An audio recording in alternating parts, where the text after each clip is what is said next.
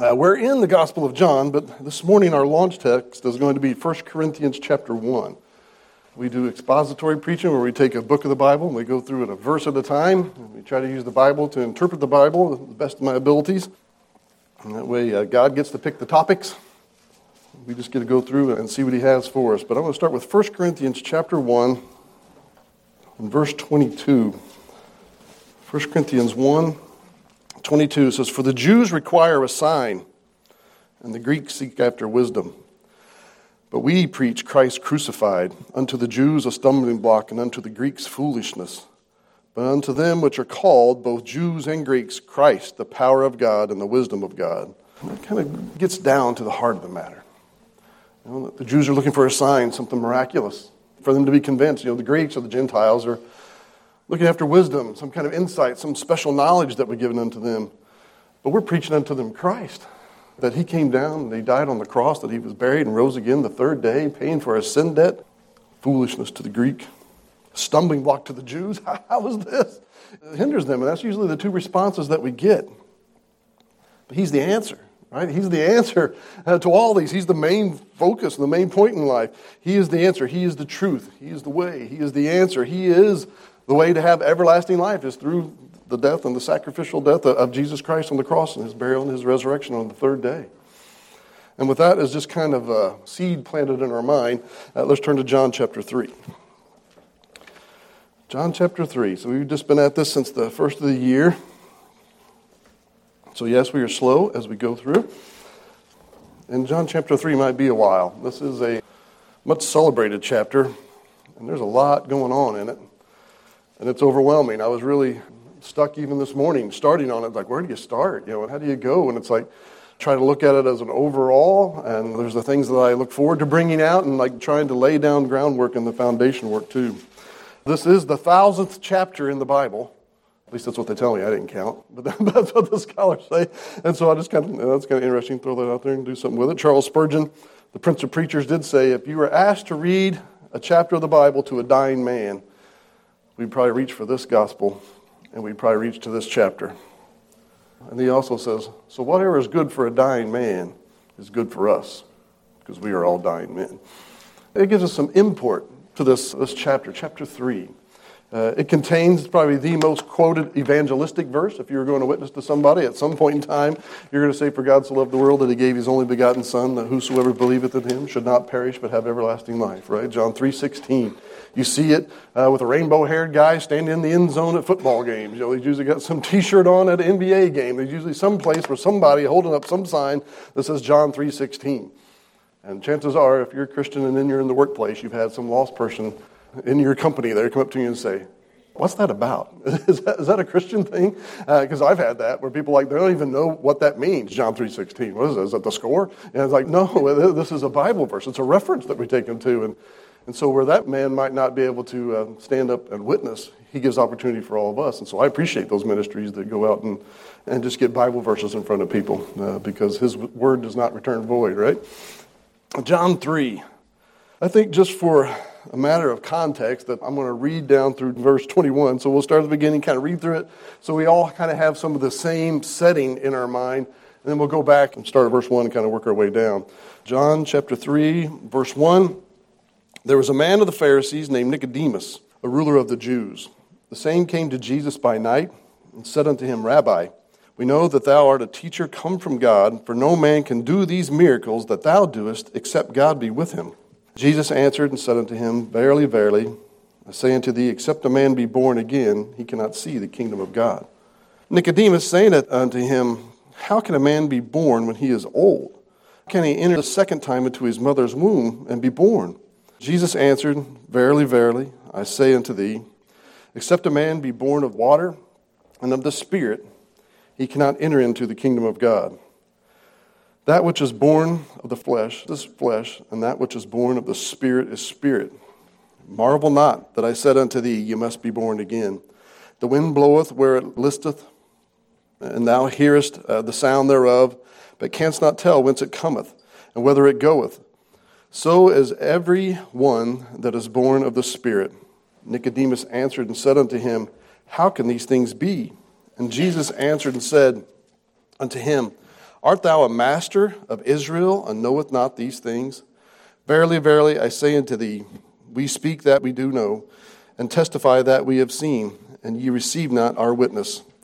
If I have told you earthly things, and you believe not, how shall you believe if I tell you of heavenly things? And no man hath ascended up to heaven, but he that cameth down from heaven, even the Son of Man, which is of heaven. And as Moses lifted up the serpent in the wilderness, even so must the Son of Man be lifted up, that whosoever believeth on him should not perish, but have eternal life. For God so loved the world that he gave his only begotten Son, that whosoever believeth in him should not perish, but have everlasting life. For God sent not his Son into the world to condemn the world, but that the world through him might be saved. He that believeth on him is not condemned, but he that believeth not is condemned already because he hath not believed in the name of the only begotten Son of God. And this is the condemnation that light cometh into the world, and men love darkness rather than light, because their deeds are evil. For everyone that doeth evil hateth the light, neither cometh to the light, lest his deeds should be reproved. But he that doeth truth cometh to the light, that his deeds may be made manifest, that they may be wrought in God. We'll stop right there. So we've seen from John there's usually more going on than meets the eye. You know, there's the text and there's the things that are happening, but there's also some other subtle things, why he's picked what he's picked and put it in there. And I think we'll see some of that eventually as we go through this. Maybe not direct revelation about that this morning. But this is an important chapter, and so I suspect that we're going to see things like that. You know, we're going to see some of those uh, nuanced layers that are laid down in there. The first thing I want to look at is the context. I think the context is always important.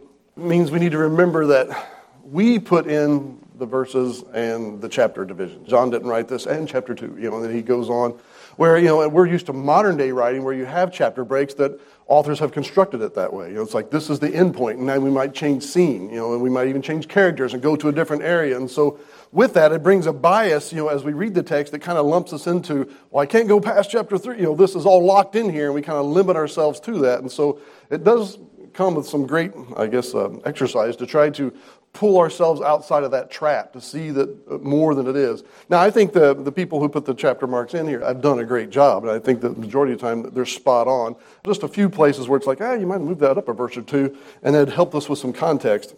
And I think this is one of those areas. And I guess I was thinking, well, if John would have probably put this into chapters, it would probably be divisible by seven. And it does have 21 chapters, which is divisible by seven. Maybe John did. No, but it is one of those things. But John is one who puts a lot of sevens in there, you know, a lot of, and we will see some of that this morning.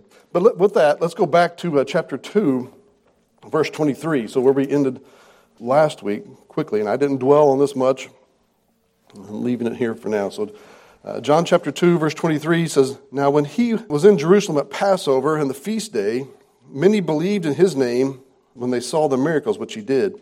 And Jesus did not commit himself unto them because he knew all men, and needed not that any should testify of man, for he knew what was in man. And we talked about that, that man's heart was evil, and that these were easily converted by a miracle or be easily swayed by something else, you know, would make them not believe.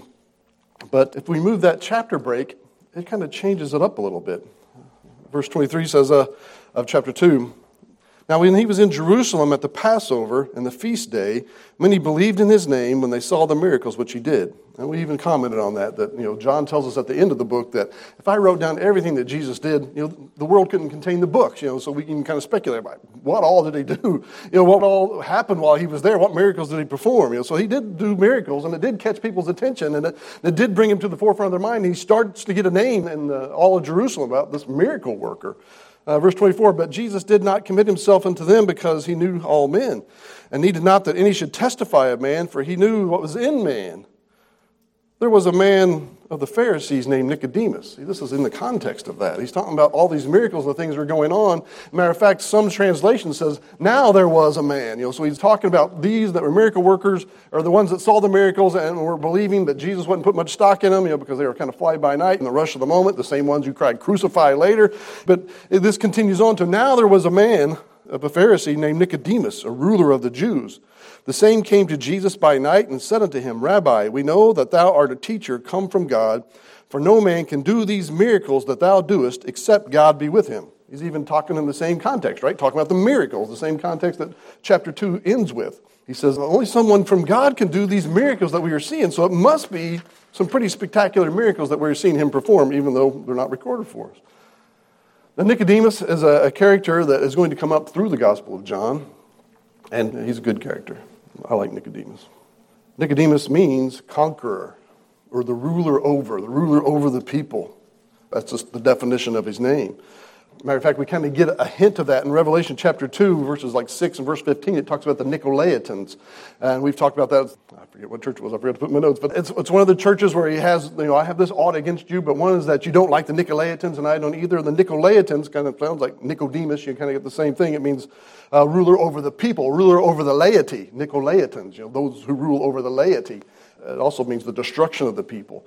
It's a reference from time before Catholics to, to, kind of reference Catholics that have laity, and those are the ruling class over them, and the bondage that it puts them in, that you must come through us. And, and he says this, this thing that I hate. You know, we have access to the Father. He's done away with the priestcraft. You know, we don't have priests anymore. You can boldly go to the throne of grace. The veil of partition has been torn down. You know, and so he sees this stumbling block put back in there, and it frustrates him. And so, just a little word analogy there, you know, come from the Nicolaitans and the Nicodemus, you know, that he was a ruler of the people. His family was this way. Matter of fact, he came from a very wealthy family. They say that he was one of the top four wealthy people in Israel. That's saying something. I doubt any of us are here the top four wealthy people in Johnson County, even let alone Indiana or the country. You know, we can, matter of fact, in the news, you know, since a lot of the COVID stuff locked it all down, put the squelch on the mom and pop shops, uh, drove Amazon up. Jeff Bezos comes up and he makes more money in a day than a lot. They said that you could make I saw one of the statistics. It was like if you made so much money every day from the time of Christ to now, you still wouldn't make as much money as Jeff Bezos does in a day. And it's like, that's ridiculous. And then Elon Musk passes him, and he becomes the wealthiest man. And they said unto him, they're like, hey, uh, Elon, you just became the wealthiest man. He goes, oh, yeah, back to work. You know, so that's the of, well, I guess that's probably why he's wealthy. You know, back at it, starting some other business. You know, flamethrowers, tunnelers, self-driving cars, rocket ship. You know, give the guy, he's a worker. I'll give him that. You know, we have Bill Gates. We think about these people. Nicodemus is in that class. He is wealthy. He, he is rich. He is one that people know. He is one who uh, they look to. In John chapter 3 and verse 10, he calls him the master. He's a master of Israel. That actually means the teacher. You are the, you're the teacher of Israel, the teacher. He sees them as the, the predominant teacher that when people want an answer or they're looking for instruction, they turn to Nicodemus. What does Nicodemus say? You know, he, he's kind of the spokesman or the, the guy you would go to. I wouldn't say the Pope. Uh, some people call John MacArthur the Pope of evangelicalism. I, I don't know. I, I, don't like that terminology either. But this is a guy we could trust for an answer. You know, they, they would go to Nicodemus. He has power and influence. He's one they look to to understand and rightly divide the law and to be able to tell it to them. And so he's a personality. But he's also a real person. You know, this isn't just a name that is made up for the story's sake. He's a real person. I believe he becomes a believer. And we'll see that by the time we get through the end of the Gospel of John. But I also think he's a representative, and I think that's his role here. When he's representing Israel, he's representing the Pharisees. He's one of them, a master. He's a teacher. He represents the teaching of the Pharisees. And so he also represents the law because that's what the Pharisees were known for, their law keeping. And so he's here representing all that. So, yes, he is there probably as an individual, but as this individual who is representing all these other people. And so this is early in Christ's ministry, right? He's just watered to wine, turned over the tables of the temple, done some miracles. Pharisees are right to him, talking to him. Pharisees. Pharisees, one of the groups that uh, arisen during Christ's day, that they were uh, literalists in the sense that they took the Bible at, its, at what it said and believed it. And so I identify a lot with them. They were fundamental, you know, the, the fundamentalists, we would call them that and kind of put them in a similar camp as us. They were professional law keepers. I mean, this was their job, was to go out and try to fulfill the law, to keep the law. You know, that's why they didn't go to work every day. You know, their work was, now I'm not going to violate the law. I'm going to do the other things that are contained in the law. I'm only going to walk so far. I'm going to count all my steps. I'm only going to do this. I'm going to offer this. Oh, I ate some mint. I'm going to give a pinch of mint. To tie the tenth of the meal, all these down to these jot and tittle, all these little bitty things.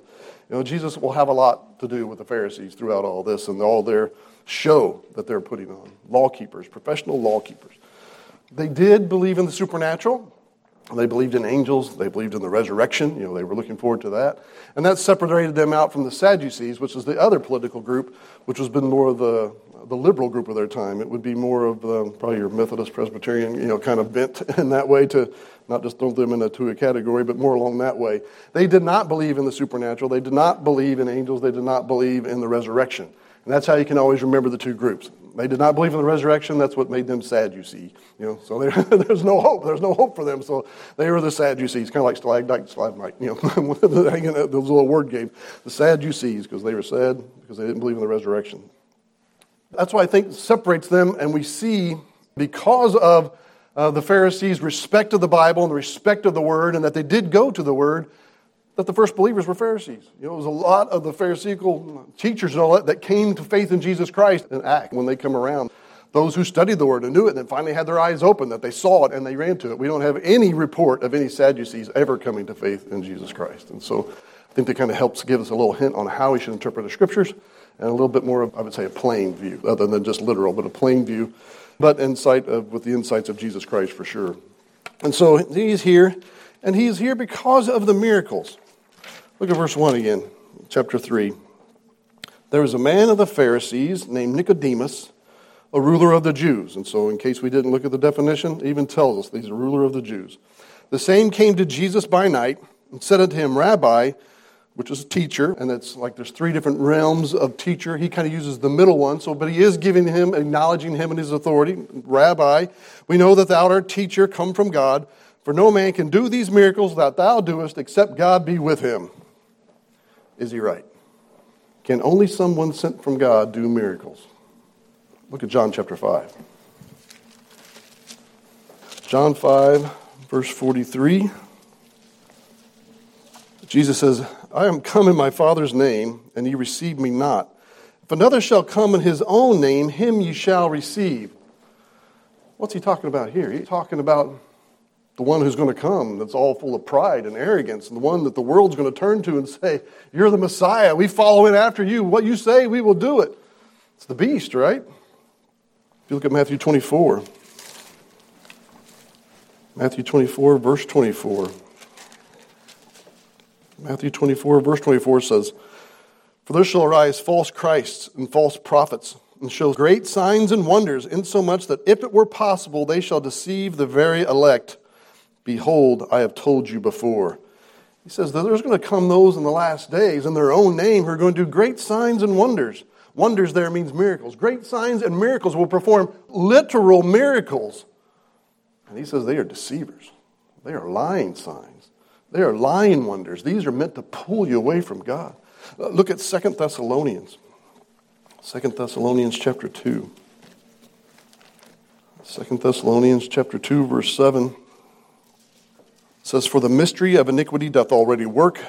Only he who now letteth will let until he be taken out of the way. And I believe this is the church and filled with the Holy Spirit. And once the church is raptured out of here and the Spirit and the church is taken out of the way, we are the restrainers. We are the ones that are saying, that's not right. You don't do that. And we're the ones that make a big fuss. And so they deplatform you and they take you off the internet and they'll remove your Twitter and they'll put these things down or they'll censor you and you're in Twitter jail now and, or whatever it is. You're not allowed to do that. You can't say it on Facebook. You know, we banish that. We take away that hashtag. You're not allowed. Finally, this nuisance of the church will be taken out of the way one day. Uh, the rapture of the church. And then it says, verse 8, And then shall that wicked be revealed, whom the Lord shall consume with the spirit of his mouth, and shall destroy with the brightness of his coming. Even him whose coming is after the working of Satan, with all power and signs and lying wonders, and with all deceivableness of unrighteousness in them that perish, because they receive not the love of the truth that they might be saved. And for this cause, God shall send them a strong delusion that they should believe a lie, that they all might be damned who believed not the truth, but had pleasure in unrighteousness. He says, it's going to be a curse on the world. There's going to be one coming who, with lying, signs, and wonders who'll perform them, that'll deceive them, and God says, I'll even give it over to them. Fine, deceive them. They rejected me, they rejected my son. I'll make you believe the lie. Praise be that we won't be here. We don't have to face all that. And Jesus already told us that if it were possible uh, that we would be deceived, but we know the truth, so we won't. Look at Revelation 13. Revelation 13 talks about the second person. There's the beast, and the beast has a helper called the false prophet. And that's what he talks about here in Revelation 13, verse 11. And I beheld another beast coming up out of the earth, and he had two horns like a lamb, but he spake as a dragon. So he puts on the personification of being a lamb, like he's a savior, or he's this soft and gentle thing, but he's really a dragon. He's really uh, sheep and wolf clothing. This is the guy. Verse 12, and he exerciseth all the power of the first beast before him, and he causeth the earth and them that dwell therein to worship the first beast, whose deadly wound was healed. Uh, that's a key point, verse 13. And he doeth great wonders, so that he maketh fire come down from heaven of the earth in the sight of men. And he deceived them that dwell on the earth by the means of those miracles which he had the power to do in the sight of the beast, saying unto them that dwell on the earth that they should make an image of the beast, that had the wound by the sword and did live. That's a false resurrection. Verse 15. And he had the power to give life unto the image of the beast. And the image of the beast should both speak and cause that as many as would not worship the image of the beast, that they should be killed. And he caused all, both small and great, rich and poor, free and bond, to receive the mark in their right hand or in their foreheads, that no man might buy or sell or save they had that mark, or in the name of the beast, or the number of his name. Here is wisdom. Let him that hath understanding count the number of the beast, for it is the number of the man, and his number is six hundred threescore and six. Again, the one who institutes this mark system to where you can't buy or sell, you're not allowed to participate in society unless you have it. Boy, it's so foreign to us. Who can imagine a day and age where you'd all have to conform to some certain thing or you can't participate in the world system? a little too close to home, isn't it? Uh, a little frog in the pot here. We're seeing that turned up. Is all the things that we're going through right now, is it the mark? No. Is there things pointing towards the mark, conditioning us for the mark? Ah, yeah, there's no doubt about it. But he says he's going to back it up with lying signs and wonders. And I'm really nervous. You know, I have an insider in the healthcare industry, wife, uh, who talks about people that say like getting their shots like it's like Christmas. It's like the best day of my life. I've got this. Or what do we put our faith and hope in? You know, what are we trusting in? I'm not a doctor. Well, I have the same degree as Bill Gates, but I would say, I don't know, I have my own opinions about that. I'm not going to address them now, but man, we are being forced and channeled into an area that I don't like. But here it says with lying signs and wonders, even with a false resurrection. You know, verse 14, they had the deadly wound by the sword, and he did live, and he does these, makes fire come down. So miracles attract attention. Miracles get people's attention, that is for sure. Like, whoa, look at that. I mean, I like magicians for seeing what they do. You know, it's a, uh, David Blaine does stuff. You're like, wow, this, this, this guy's weird. You know, what else is he doing? You know, and then you listen to him talking, like, I don't much like that guy outside of doing the trick. But uh, they get your attention. And the Jews seek after a sign. We know that. They're already seeing this and they're coming to him, and we already saw in chapter 2, they're like, You flipped over all these tables. What sign? By what power and what sign are you doing these things? You know, so they're already asking for a sign. Then he goes and does all these miracles, and now we have the leader of the Pharisees coming, You must be from God because you do this. And Jesus isn't going to let him off that easy. You know, because signs can point to the wrong guy. Lying signs and wonders. We just looked at a slew of verses about it. So the Jews seek after that. They're wanting something clear and that, that they could see. They're, they're like, substantial. Oh, that's obvious. You know, and I saw it with my own eyes. I, I must believe it. So how do you tell the difference between the good and the bad? A miracle isn't it. You can't tell the saints from Satan. It's the message. What message does the one doing the miracles have? Is it consistent with Scripture or is it something foreign and something different? You know, which is it? Signs draw a crowd, that's for sure. Then you can preach a message. If you could do something, even when we've gone downtown and preached on the street, like with our missionaries from Open Air Campaigners, Richard Burley, you know, they'll do a couple little magic trips, tear up a newspaper and bring it back out, you know, do a couple other things, you know, and to draw that crowd in, and then we preach the gospel. It's there, it's entertaining, it brings it. You get that message to give them clear doctrine. That's what Jesus is going to do. I guess you can decide who they are by what they say. That's what we're supposed to do, right? The Bible tells us that doctrine divides. That's why the Bible is good for doctrine. You know, it's good for, for sound doctrine, the Bible tells us. Miracles might unite, but what's the message? What message are they sending? What message are they preaching? The beast is worship the beast, worship him, worship the guy who has all the answers for the world. Christian miracles are like pointing to Christ, pointing to him, pointing to God the Father. You know, and so we have to be able to discern the message from that method there. So does it fit scripture? Does it draw us closer to God? Does it point us to the Savior? And so we need to be on guard because we are in these days where we're going to see these lying signs and wonders come forth. I was watching something this week called Portal Technology that has a 3D hologram of a person in real time, and I swear the guy in the hologram looked like a sharper representation of the guy who's standing next to it, who's the real guy. I'm like, oh, I think I believe that one a little bit more. And they're talking about, well, now we all have to social distance. Now we have this 3D technology. I'm thinking image of the beast kind of thing. It's like, is this something else they're going to use? Uh, putting it on there. So we are in these days where we're seeing these things that's coming boom, boom, boom, boom, boom all the time. So we need to have our eyes open in discernment and here we have Nicodemus helping us out saying, let's just not be buying any miracle. Let's make sure we look at the message that goes along with it. Is it pointing to Christ or is it pointing away from Christ? So Jesus says something unexpected to him. Verse 3 Jesus answers and said unto him, John chapter 3, verse 3, Verily, verily. That's a double emphasis. Truly, truly. Uh, anybody want to take a guess how many times the verily, verily is in the Gospel of John? Seven. Yeah, that's pretty much the, always the Bible answer. It's seven. Yes, so seven times. So here, here we have, Verily, verily, I say unto thee, except a man be born again, he cannot see the kingdom of God. He's like, uh, that's not the message I thought that you were going to give me. Because, see, the Jews thought they got in by birthright. Especially at this time and this point in time, they thought it was because they were the son of Abraham that they were guaranteed entrance into heaven.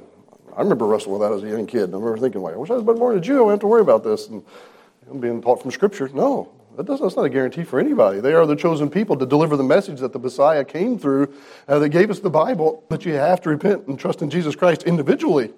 Doesn't matter what nation you're born in. Jesus says, no, it's not just because you're a son of Abraham.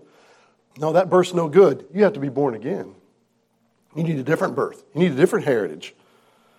We have to think about who's standing here. This is Nicodemus, wealthy Jewish leader the teacher of the Pharisees, one whose full time job was to keep the law, one whose job was to, he had access to scriptures. He's not like you and I back then, where we all have a copy of the Bible and several different copies and different translations and commentaries. You know, scrolls were expensive. He had access to it all the time to be able to, to read it. This professional law keeper, all day long trying to do this. And he had the means to be able to do that. And if I would live back then and I wanted to be a professional law keeper, I'd be like, well, I also have to go to work. I have to make a living.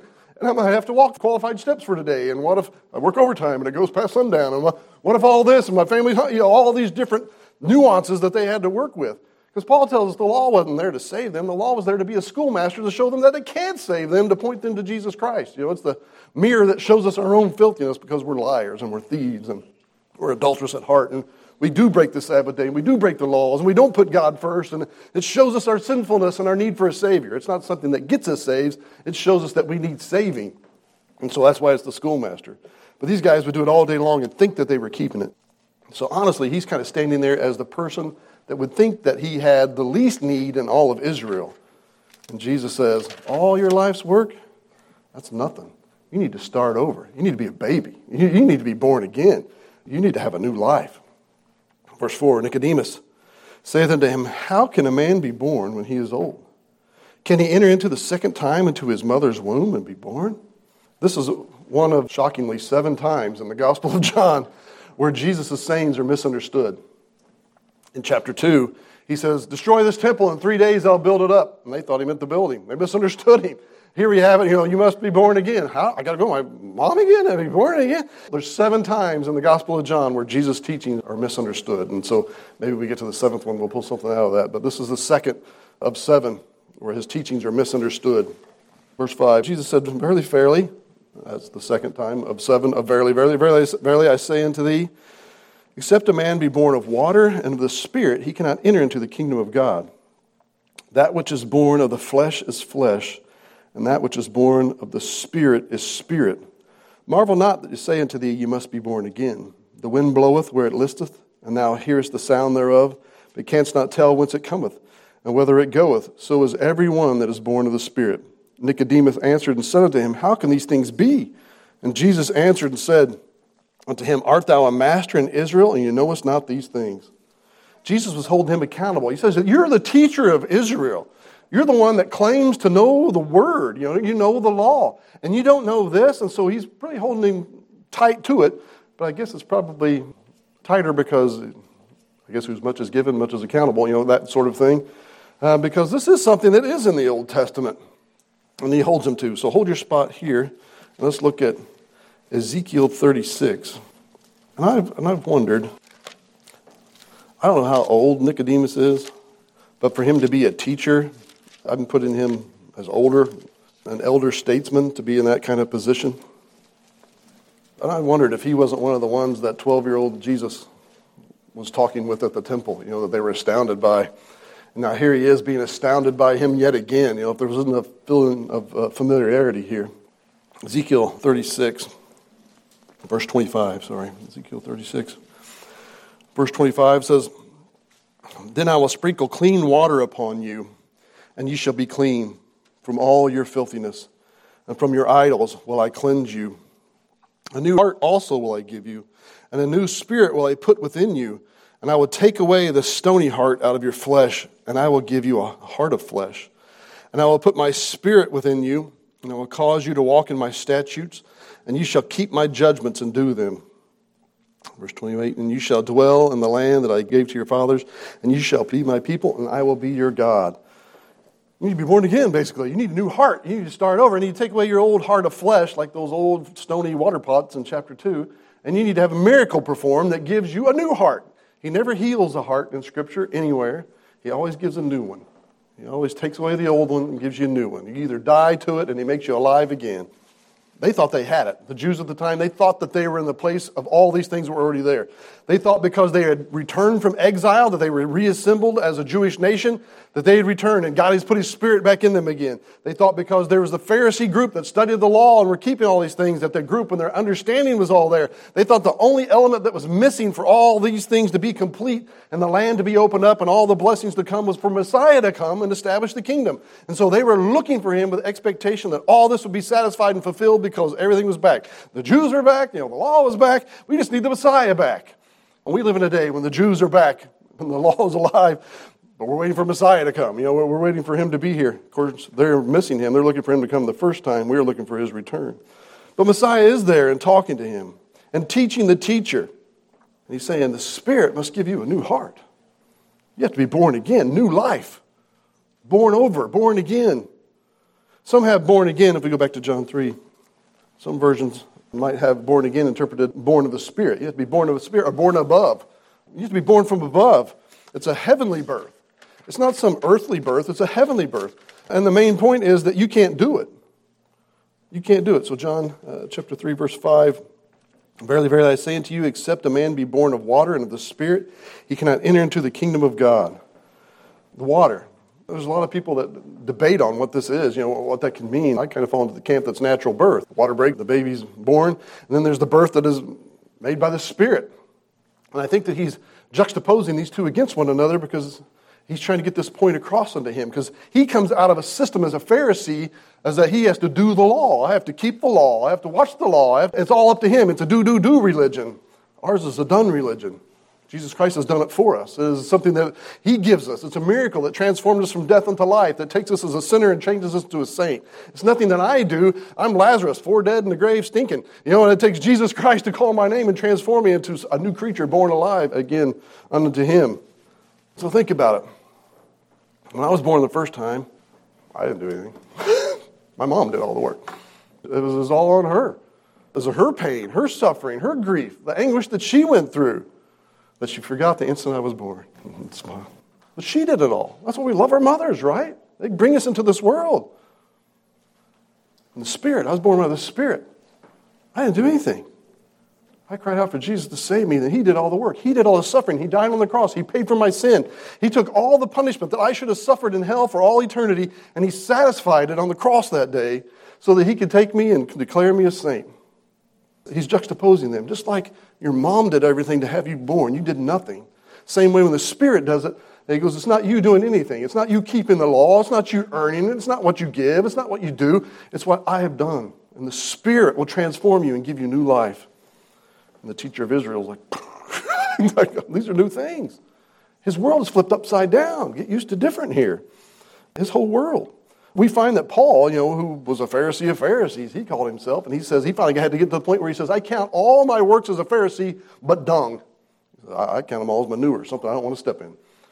And he had to die to all that and take this new life through the birth of the Spirit and start afresh. Now, every time John refers to Nicodemus, he, he does so the same way. Verse 2 says, taking of Nicodemus says, the same that came to Jesus by night.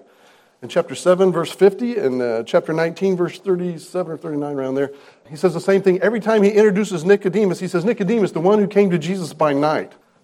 A lot of people are like, well, maybe he came at night because that's when they met. So in the Middle East, you know, it's cooler at night. You know, you want to sit around in your black Pharisee robes and sweat in front of somebody when you're talking to them.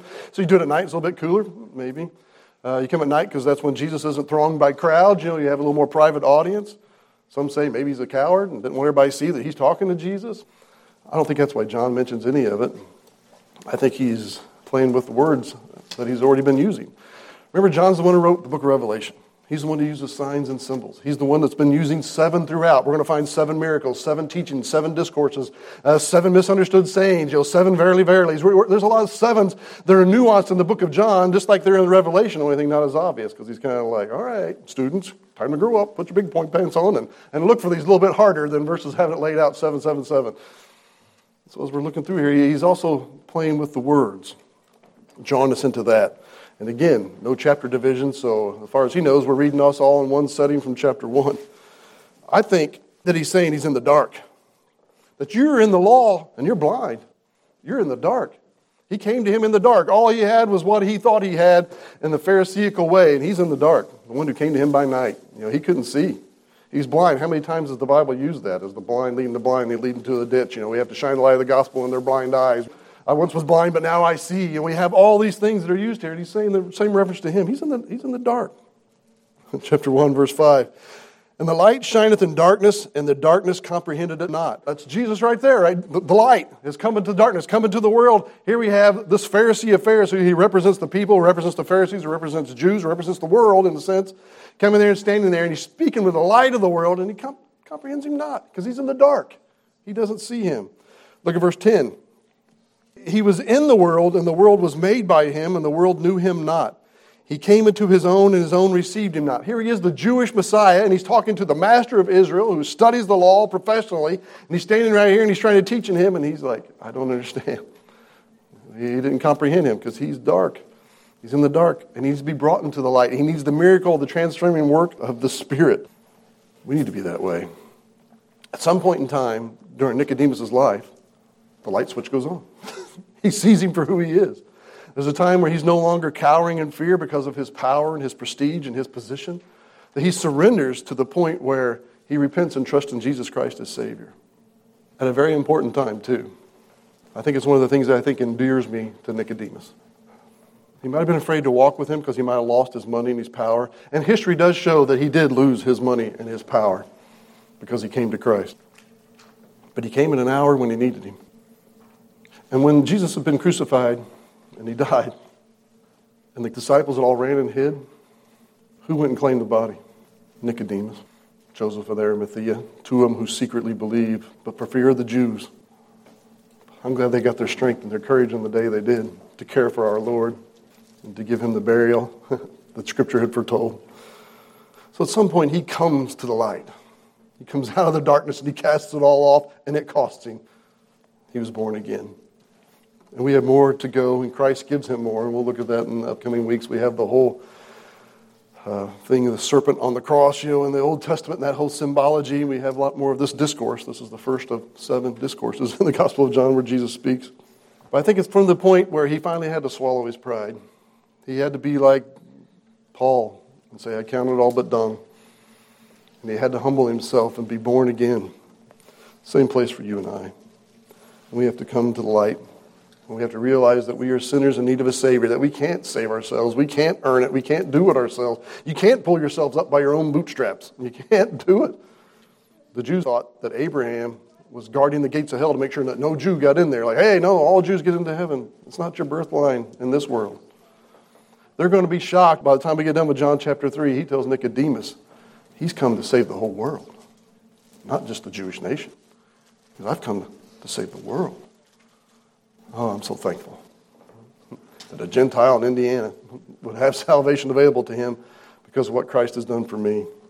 And he's done it for you too. So if you're here this morning and you've never have repented of your sins and trusted in Jesus Christ, swallow your pride. Come out of the darkness into the light. see that Jesus is who he says he is. Yes, he did miracles, but he backs it up with the doctrine. He proves from the Old Testament that he is who he says he is. I was trying to listen to a teacher I heard this week said, the thing that made him this unique was not the miracles, it was the forerunner. And not just John the Baptist, it was all the scripture that says, here he is, and this is what he'll do. He'll teach in parables. He'll come from Nazareth. He'll come from here. He'll, you know, all those different things, 300 different prophecies that he fulfills, showing that he is the one, that he's Messiah. One of his miracles, his miracles was just because of his goodness, because he can't see people hurting. And to show that here's what it's like when you're around the king, you don't want for food, you're not sick, you're healthy, you have all these things I touch and heal you as a place of plenty. This is a little foretaste of the kingdom. So please don't stay into the dark. Come out into the light. Repent of your sins and trust Jesus Christ as your Savior. You'll never regret it. You'll never regret it. He'll give you eyes to see. He'll give you ears to hear. The scripture that, that you might struggle with all of a sudden becomes a letter written to you, a love letter written from the Spirit. And it might be difficult. It might take some work and study. That's fine. But you now have the Spirit to guide you through all truth and then to reveal uh, revelation to you and to open up the text and to teach you and to guide you when you're living your life, to be a lamp unto your feet and a light unto your path, and to help you uh, in the things that you are doing. And boy, and then you have everlasting life, salvation. Salvation, to be with the one who will come and establish this world. We get live with him forever. Man, what a deal. What a deal. He does it all. He's paid it all. He does all the work. Let's repent and trust in him. If you haven't done so, I encourage you to do it today. If you have, let's just rejoice in that fact that salvation was free and it was available, that we have a Savior who loved us enough that he came down willingly, would die for us while we were yet enemies. Christ died for us. Hallelujah. What a Savior. And now we should, least we should do is live for him.